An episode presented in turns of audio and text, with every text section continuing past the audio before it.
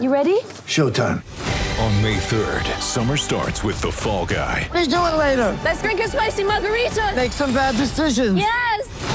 Audiences are falling in love with the most entertaining film of the year. Fall guy. Fall guy. Fall guy. That's what the poster said.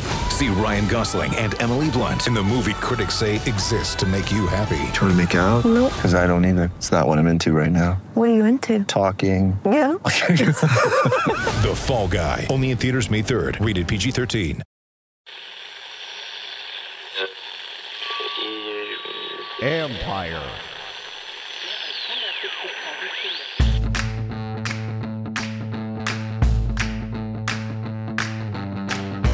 Hello and welcome to my podcast sponsored by Lone Oak Coffee. Visit loneoakcoffee.com. Use promo code COFFEE2020 to receive a discount. It's worth it, folks. Today, I talk with Redskins receiver Kelvin Harmon. Does he feel like a forgotten man at the receiver position? What does he say about the other wideouts and quarterback Dwayne Haskins? What has he been working on in the offseason? What has the last few weeks been like for Kelvin Harmon? And then Tailgate Ted returns. This time we're talking Korean barbecue. Finally, I wrap it up with a few thoughts. Is Ryan Anderson really getting interest from around the league? Plus, the NFC East All Decade team by ESPN. And then a little Father's Day message. Don't forget, you can read my work on ESPN.com. I currently have a story on Dwayne Haskins and his offseason, how he came to a certain realization and how that's helped him. Some good insight from people who know him into his approach. And now, here's my conversation with Redskins receiver Kelvin Harmon.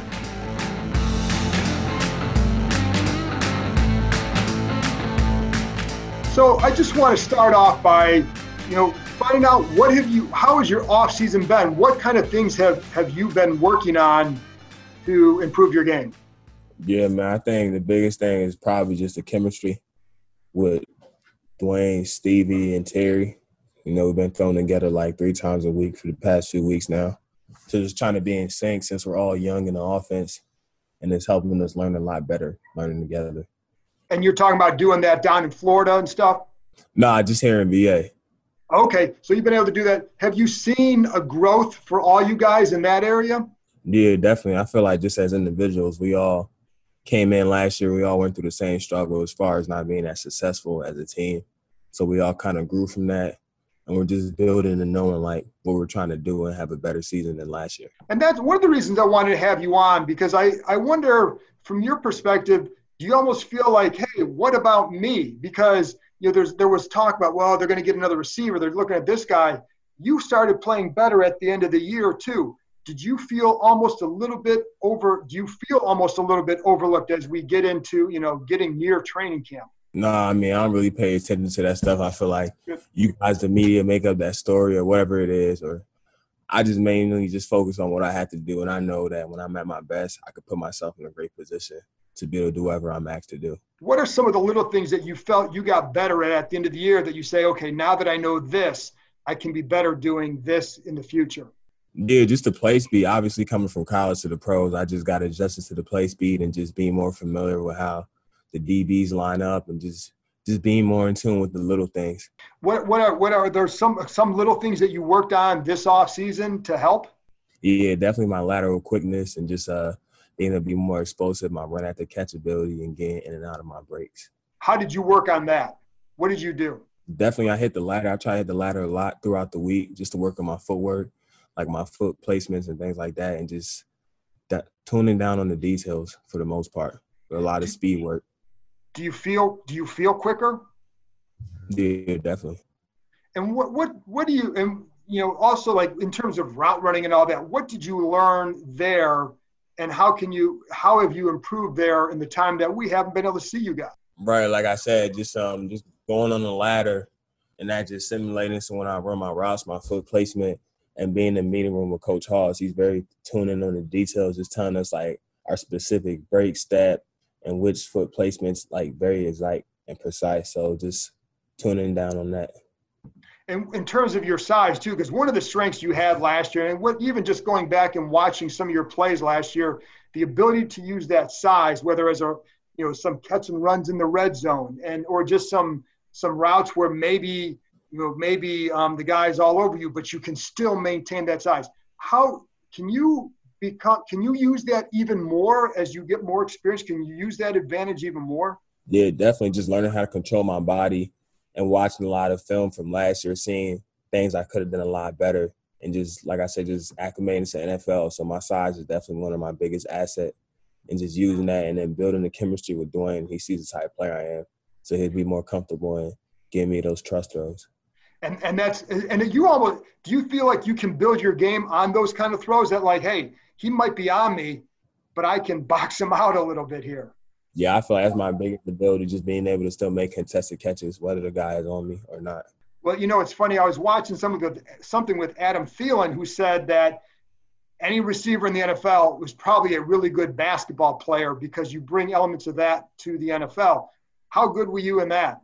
Man, I, I, was definitely a pretty good basketball player as far as hustling and boxing out and rebounding. I wasn't probably the best shooter, but as far as getting the ball, I was pretty good at that. So boxing out, that's part of your game now, isn't it? Right, exactly. So how, how what elements do you feel that kind of transfer there? Is it just that? Is it knowing how to get position and maintain position? What has helped you? Body positioning, having a great base, and obviously having a great ball skills as well. Once that ball in the air, I definitely have a knack for being able to go get it and come down with it one way or another. What what development have you seen in Dwayne? Definitely his maturity level. You know, he's definitely uh he was focused last year, but I feel like it's a different focus this year. He's coming in more comfortable and confident, knowing like it's his team. So he's definitely ready to take on for all the challenges that we're going to face as a young offense next year. Well, and what year. did you, when you're working out with him, how did you see that new maturity level? Like, what things was he doing or you know that he was able to do maybe now because of that that maybe he wasn't able to do yet last year he's definitely just more comfortable within himself and with, with us. He's like more focused and he is more vocal because we're all comfortable with each other and everybody know he's going to be holding the ball this season so everybody's definitely rallied behind him and he has all of our respect. And more vocal that's a comfort level too so like is it is it more is it what how is he more vocal? Is it correcting routes? Is he telling you hey on this i want you to do this or what is how does that what is that like yeah we just definitely talking about each and every route whether it's a great throw or we're missed or it's like a bad catch by us we're just talking like hey uh, he's like i expect you to be over here we're like hey we like it this way so just like the little things so we can be on page each and every play and what about like he he had talked too about like you know obviously you brought up Terry and and, and Steven Sims. What changes have you seen in those guys? Because again, like you said, you're all going through these changes together. You're all going to have some level of improvement. Yeah, definitely. I think we're all just more comfortable. Like we're not young rookies anymore who not sure how our game are going to translate to the league. So I see everybody just more comfortable and just more not like more poised. I'll say, just knowing and confident knowing what we could do how well do you feel like you know this playbook? I mean, it's been a weird off season. How well do you know this playbook at this point? I feel like I have a pretty good grasp of it.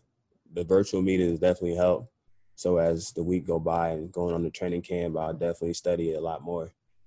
Have you seen one of the things I heard about Dwayne was that he started studying a lot of Carolina's plays like back in January. Do you notice something with him because of that knowledge? Do you feel like he's further ahead in that than maybe you would he would have been otherwise because of that? Yeah, like I said, let's just go with maturity level. You know, his right. preparation a lot more advanced compared to last year.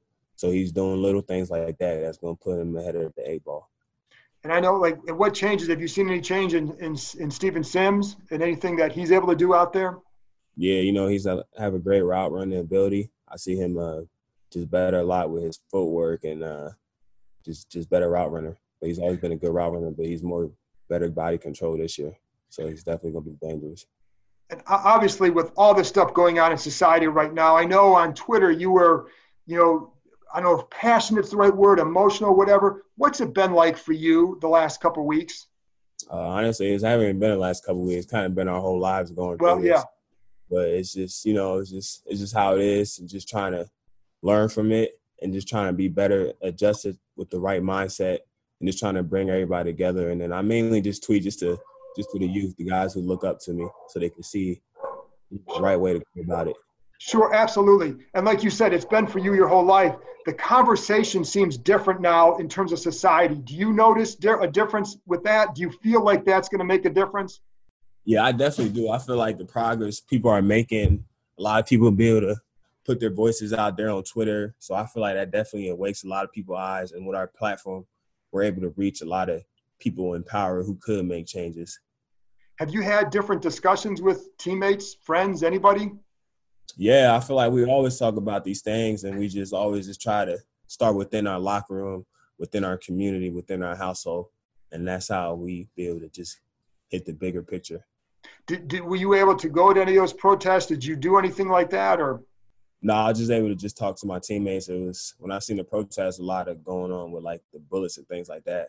So it'd probably be best if I just stay out of that at the moment until things calm down. Do you have hope? Hope as far as what? Hope, just that things will change for for the better. Yeah, definitely. I'm definitely optimistic about it. I feel like the more people are waking up, and then obviously you can't generalize everybody, and I feel like everybody, like certain groups, one Ryan Apple doesn't spoil it for everybody. So I feel like as a whole, I've been around a lot of great people, no matter what color they are. So that alone just bring me hope. Football alone teaches us that. You see a lot of people in the locker room, different colors, different religion, different backgrounds. We all can come together. So that alone gives me hope for society. And you would, I think, I remember right. You know, because your your your roots are from in Liberia, and your I think your parents that's where they're from. Have you seen different things because of that? I mean, you know, I think if I remember right, you talked about your mom's accent and how that maybe was held against her too. I mean, what how has that shaped you? Yeah, it's definitely you definitely go through a lot of things when you first come to this country. Like I was so young, and your English isn't as well as everybody else, so you definitely experience a lot of things. But all that just add to you know who I am today, and it's just like a lot of things you have to go through. I'm sure you went through different things. Everybody go through their different struggles, but it's just about per- persevering and moving through with that. And how do you take that to the football field? Never giving up, and just uh, knowing that no matter what happens, no matter what people try to categorize me as, it doesn't matter. It's just what I have to do, and I had to prove myself each and every day. Last thing, Kelvin, and I appreciate you joining me. Um, what do you expect for yourself this year? What kind of mind going into camp? What are you expecting for for yourself? Yeah, just trying to dominate each and every rep, get that starting role, and just be able to be a huge asset to the offense, be a huge playmaker, whether special team and on offense, just whatever I had to do for us to be able to put points on the board and move that chain. Yeah, I, and I'm sorry, I apologize for saying the last thing, but along those lines, I always felt like you could be, they could have done a little bit more with you in the red zone toward the end of the year last year. Do you feel like you can be an even bigger threat down there? And are there some guys, because of your size, that you have looked at and said, well, I can do what this guy did down there because I have this? Right. Yeah, definitely, though. But, you know, we got new coaches, and I feel like they study us very well um, last season. I'm pretty sure I'm confident enough knowing they'll put us in a great position. And I just have to make the catch, whether it's in the red zone or on our own yard line. Kelvin, I appreciate it, man. I hope you have a good rest of the offseason. All right, thank you. You too. Thank you. After this break, I'll be back with Tailgate Ted. It's time to learn about some Korean barbecue. I'll be honest, all this accomplished was to make me really hungry.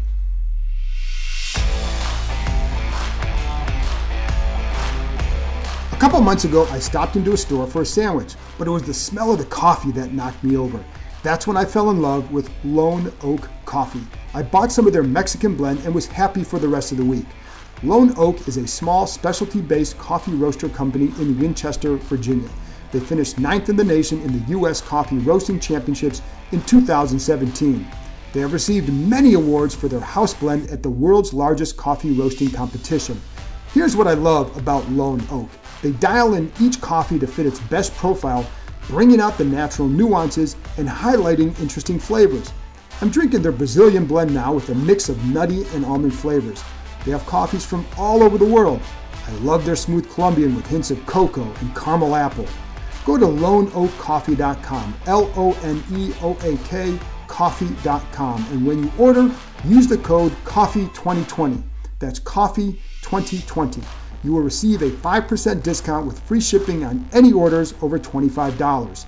Start your day off right with Lone Oak Coffee. Now I'm joined again by Tailgate Ted. Had him on a few weeks ago. We talked brisket, had a really good time talking with it. And this is selfish on my end because I want to, I like talking barbecue and grilling. And I also was looking for something different for Father's Day. And again, selfish reasons here. At last time Ted you were on at Taco Man 87 asked me if I had ever tried Korean barbecue. Well, I've had some. My son loves it. He said, "You've got to make this. You've got to make it." I haven't made it. So, you know, you said you you know a lot about that. I want to bring you on to talk about that because it's different. So, let's get to it. What separates Korean barbecue from other different kinds of barbecue? Oh man, John, there's a ton that separates Korean barbecue from kind of your traditional American barbecue. But first off, thanks for having me back. I really had a blast, and I appreciate you having me on again. But your American barbecue, you're talking low and slow, larger cuts Right. of meat. Korean barbecue is really thinner cuts of meat that just cook very fast, usually three to five minutes per side, depending on the cut you're talking. So it doesn't take a lot of time. The time is really done when you're marinating that meat. Right.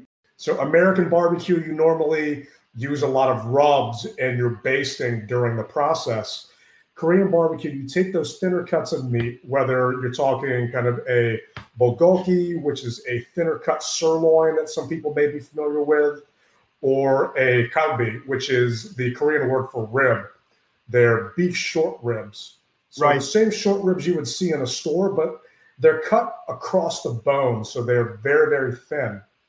And usually you marinate those for at least four hours, but preferably overnight. Okay. It gives you a chance to infuse all of that flavor into the meat. And then when you're cooking it, it just cooks so much faster. With the marinade, what are the key? What's the key to a good marinade? Do you have a marinade you like to use? I mean, is it is it as much? Is it sesame oil? Is it you know soy? I assume. So what what makes a good marinade for? Let's start with the with the beef ribs because that may be what I do. If I can find them, that's what I'd like to do. There are definitely some good store bought marinades out there because I wouldn't expect everybody to have the same ingredients in their pantry. But a good marinade is going to consist of your salty, so your soy sauce, Right. your sugar, garlic, sesame oil, honey. And when I say sugar, I mean brown sugar. Correct. Yeah. And some people like to use an Asian pear. Right. If you can't find that in the store, you can get a couple of Bosc pears. It's a very Okay. good substitute.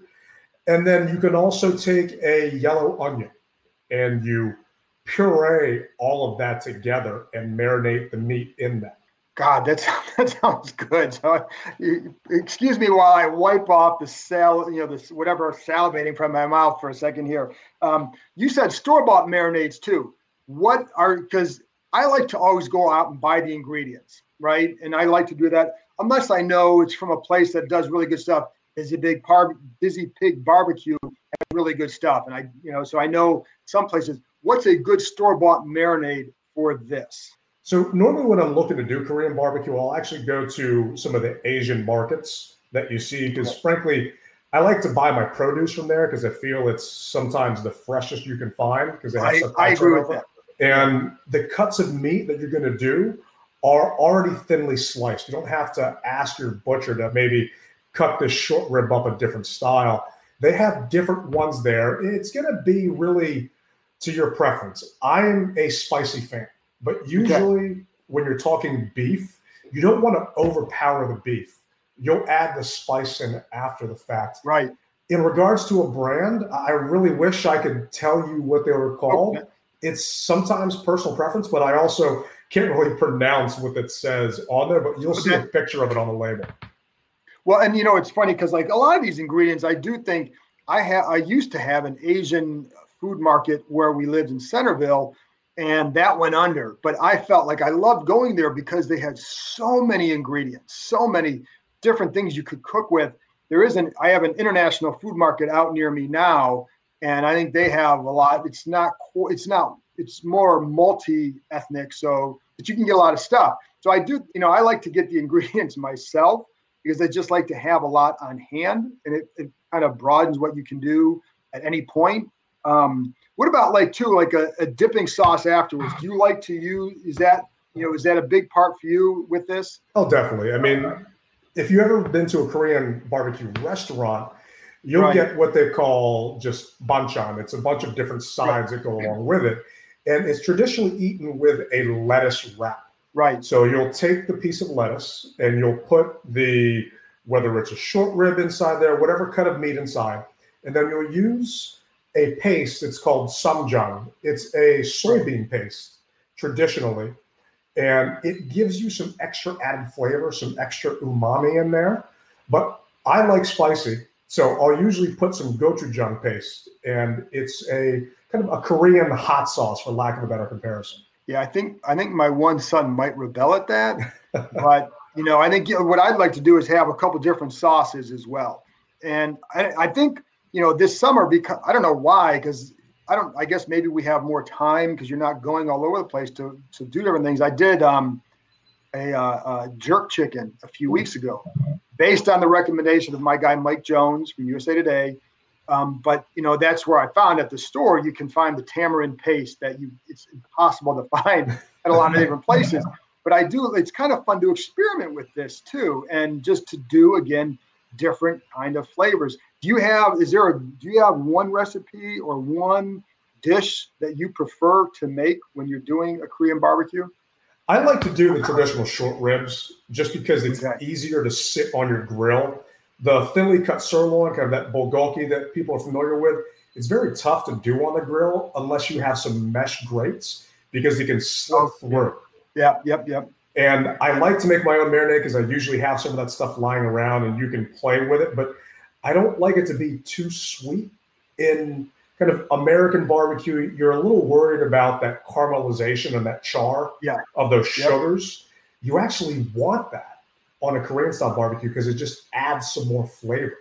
Just Okay. keep in mind you're cooking it pretty fast. So a nice marinated short rib, I'll usually do it overnight. So probably Friday night, get it nice and ready for Saturday. And beauty is it doesn't take too long to cook it all. How like if you're doing the short ribs, how many like a couple minutes per side? Is that what you're doing? I'll try and get it to close to room temperature and usually about three to four minutes per side. If you're taking it right out the fridge and you're not letting it cool off, you're probably going to do it maybe five to six minutes per side just because the meat hasn't come down to temp yet. Right. And you would want like usually about 40 minutes take the meat out and let it get to room temperature, right? Is that what you do? Yeah, it's usually what I would do. And I would Yeah. normally take it out of the marinade. You don't want to pat it dry because you still want to have that flavor on there and you get that caramelization. So you're going to kind of miss out on that Maillard effect. But regardless, it's still going to be great. Again, I, I think I think I've added a few pounds just in this conversation, but I am really looking forward to doing this because this is what you know, like I said, I mean, I wanted to do something different, haven't done it. I know it's faster. I like the whole process of the smoking stuff, but it's just fun to do something different that's fast. But I like the process, the marinade part to me, obviously to you is the key here. So I'm looking forward to that. So Ted, you got anything anything going on with on the side or anything like that that you want to let people know about?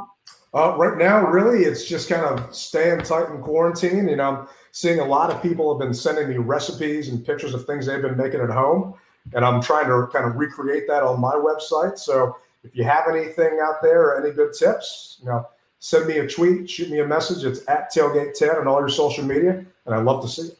Awesome. Ted, thanks for coming on. This was great. And like I said, I'm my, my family will thank you after I'm hopefully able to find everything I need because it's been hard to find the meat that I want lately. But that's my goal this week. So thank you very much. Oh, thank you, John. I'm looking forward to seeing those pictures. All right. Hey, man, thanks a lot. It's my pleasure, man. After this break, I'll be back with a few thoughts, including how my dad shaped my passion for sports.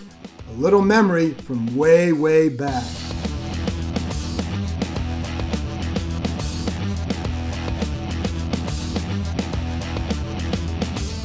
The John Keim Report is sponsored by Manscaped. You know, the reopening is right around the corner, and there's a chance that no one has seen all of you in a few months. Don't ruin that first post quarantine date. Would you show up to the first day of school without a haircut? Come on. Manscaped is here to provide you the best tools for your grooming experience with the Lawnmower 3.0, the best hygiene tool for the modern man. Ceramic blades, skin safe technology, no snags. Manscaped has forever changed the grooming game with their Perfect Package 3.0 Essentials Kit, which comes with a new and improved Lawnmower 3.0, water resistant cordless body trimmer, performance boxer briefs, and a travel bag for you to use when you are done quarantining. Subscribers to the Peak Hygiene Plan get a new replacement blade refill for your lawnmower trimmer delivered to your door every three months, making sure your trimmer stays fresh and clean. And you can get 20% off and free shipping with the code KEIM, K E I M, at manscaped.com. 20% off and free shipping at manscaped.com when you use the code KEIM, K E I M. Your first date, they'll thank you.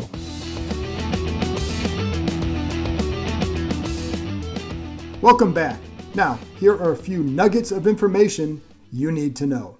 Number one, The Athletic's Ben Standig wrote an article in which he discussed linebacker Ryan Anderson and his fit with the Redskins and, by extension, his future in Washington. Here's my take on Anderson. One, the Redskins, as of earlier this week, had received zero calls inquiring about teams trading for him. So while other teams might have interest in him, they have not yet expressed that interest to Washington. Now, that doesn't mean they wouldn't later. He's the kind of guy who would get traded in August if there's no role for him here. It would also be a sign that they didn't likely they would likely have cut him and just wanted to get something for him. I did have one coach who didn't think anyone would trade for him, one coach from another team who didn't think anyone would trade for him, figuring he'd get cut unless some or that figuring that they would just wait for teams would wait for him to get cut. Unless there's some really tough competition for his services, there's really no need to deal assets if you think he's not going to be in a certain place. I like Anderson and his mindset and demeanor. The Redskins do too. When they drafted him, they weren't drafting a guy they felt would become a big playmaker. They liked as a, as a pass rusher. They liked his toughness and his play demeanor and felt he'd fit into the culture they wanted to build. You can look back now and say he was probably overdrafted, but I do think he has some talents and some skills and the mindset to still be a, a, a could be a good a decent player. He's also a stronger leader than people realize. I was told of the Alabama group with Washington, it's Anderson whose voice carries the most weight, and he's especially tight with Reuben Foster. If they want to maximize Foster, having Anderson around helps. Of course, we still don't know what to expect yet from Foster. As for Anderson's position, I have consistently been told this that he'll be an edge defender for them, but also play some Sam or, or the strong side linebacker in certain packages. He will not be moving to the middle at all, a question I've been asked a few times over the last couple years. They always see him as an edge defender. I do think he has value on the roster. If, for example, he shows he can play end in a nickel package and be effective with regular snaps, then it gives the Redskins more options in the future. Ryan Kerrigan, for example, is in the last year of his contract, and there's zero guarantee he'll return in 2021. Once upon a time, it was a lock. In fact, owner Dan Snyder told him last fall that he'd be a Redskins for life, Redskin for life. Now, Kerrigan must prove his worth to a new staff. That also is what Anderson must do. And for Anderson's side, of course, they'd probably like to be traded. He's entering a contract year, hasn't done a whole lot in his career to warrant any sort of a big deal from another team. He won't start in Washington, and his snaps could be limited. That, of course, impacts future value. So while there's incentive on his side to want out, there is an incentive to trade him unless they reach the point where they feel he has no role here. That is definitely not the feeling right now. Next, the NFC East writers for ESPN's NFL Nation, including myself, had to put together an all decade list as part of a bigger project for ESPN. It shows, really, to me, just how bad things were for the Redskins that, in a time where the NFC East wasn't as dominant as in the past, they could only land four players out of 25 spots and none on offense, yes, Trent Williams was one of the NFL's best tackles in the past decade, but so was Jason Peters and Tyron Smith, and they both made more all pro teams. From I can tell you from my colleagues, that was the difference there. It swayed them, and it's hard to disagree as good as Williams was. That was the deciding factor. Sadly, he was the only one who was really even up for debate on the list on offense. There were simply stronger options at every other spot. Defensively, the, the, the list of the team that we put together displayed a weakness in the division and perhaps explains why the NFC East, despite two Super Bowls in the decade, was not as good as it was back in the day. Ryan Kerrigan and DeAngelo Hall were both on the list. Kerrigan warranted inclusion. He had he's one of the top sack makers in the last decade. I think he's in the, he's in the top five total sacks for the decade.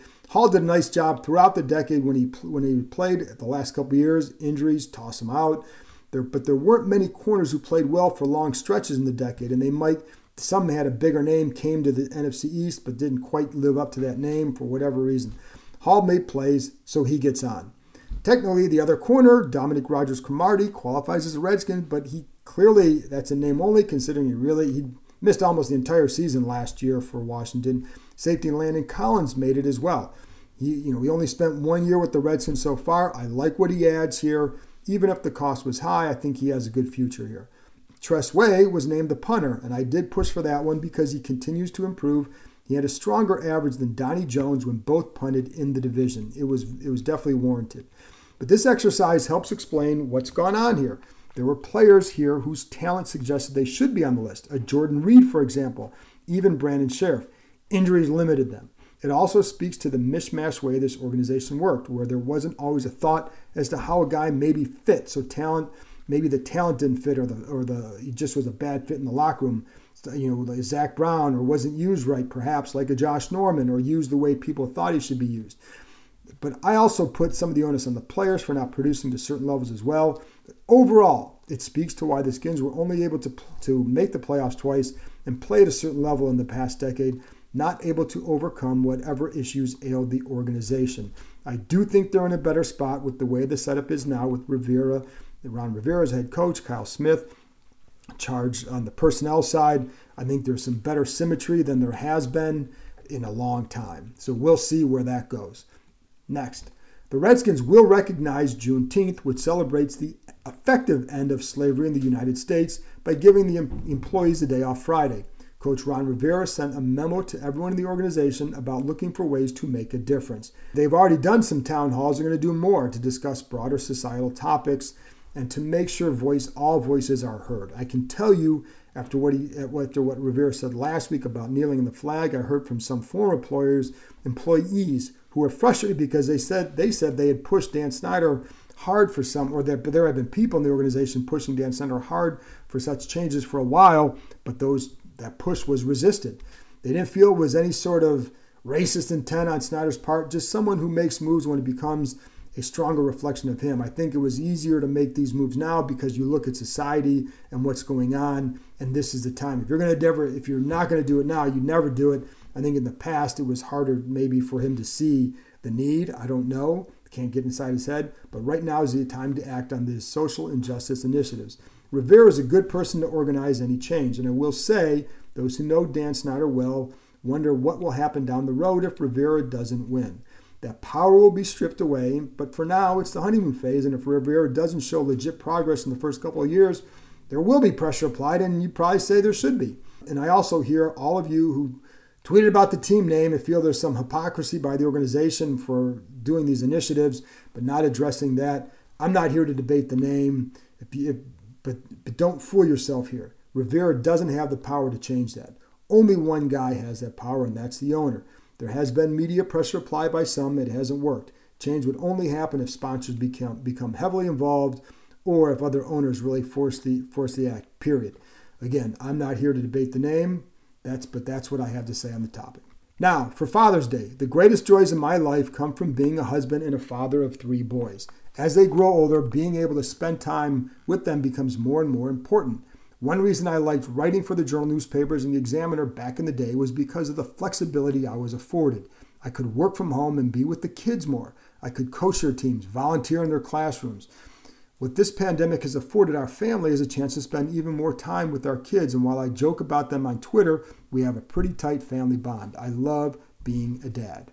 My dad helped develop my passion for sports and football in particular.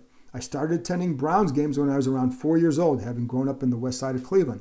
I was able to sit on my dad's shoulders as we passed through the turnstile. We sat in the bleachers, so I didn't need a ticket because of the, because it was bleacher seating. As long as I could squeeze in, it was okay. That didn't last a long time, but it, la- it was that true at that time. I also remember going out in the backyard and playing games by myself. I'd get a helmet on and shoulder pads. I'd have a uniform. I, of course, was the star in that game. Then I do. I would. I, I mimicked what I saw on TV. I'd go down to the basement where I'd have my dad interview me holding a pretend mic about the quote unquote game I just played. Then I'd go. I'd have. I had a little blue sheets of paper. I still remember the paper. I draw a picture of a play on a blue sheet of, on the blue sheet, scribble some words underneath, And I look back, it was my first time as a journalist. I loved playing the game, and I did so through high school. I loved being around the sport, and I felt blessed to be so for most of my career. But the best part, best part for me is knowing the relationship I have with my kids. It extends beyond sports, but sports have been a central part, especially for my older two boys. They're very big into it. My youngest, not as big into it. He's a dancer, but when in his when he's in his in his events, the mindset is the same as an athlete's and as a competitor. He has it, man. During this pandemic, we've we've played more games. We've had extended talks after dinner about any topic, and especially what's happening in society today. I won't ignore that with them, and I don't think they'd want me to. We've had some good discussions about what's going on. But what's nice is, despite this bad time, we're not rushing from one thing to another these days, so it's given us more time as a family. Despite the turbulence and despite what the, all the stuff that's going on, some of this time is uh, that we've created some memories that we're always going to treasure, and we're trying to find a silver lining in it. That is it. So happy Father's Day to the dads out there. I hope you're able to create some great memories even during a brutal period. And if there's some people you miss in your life who, as a father or as children, I hope you can lean on some memories to get you through this time. Well, that's it for this week. Don't forget to visit loneoakcoffee.com. Use promo code COFFEE2020 to receive your discount. Thank you very much to Redskins receiver Kelvin Harmon for joining me and to Tailgate Ted, who came on and talked some barbecue. As always, thank you for listening. It's been a long road, folks, and who knows where life is headed, but I appreciate you sticking with the show, and in some small way, I hope this show has helped. Talk to you next time.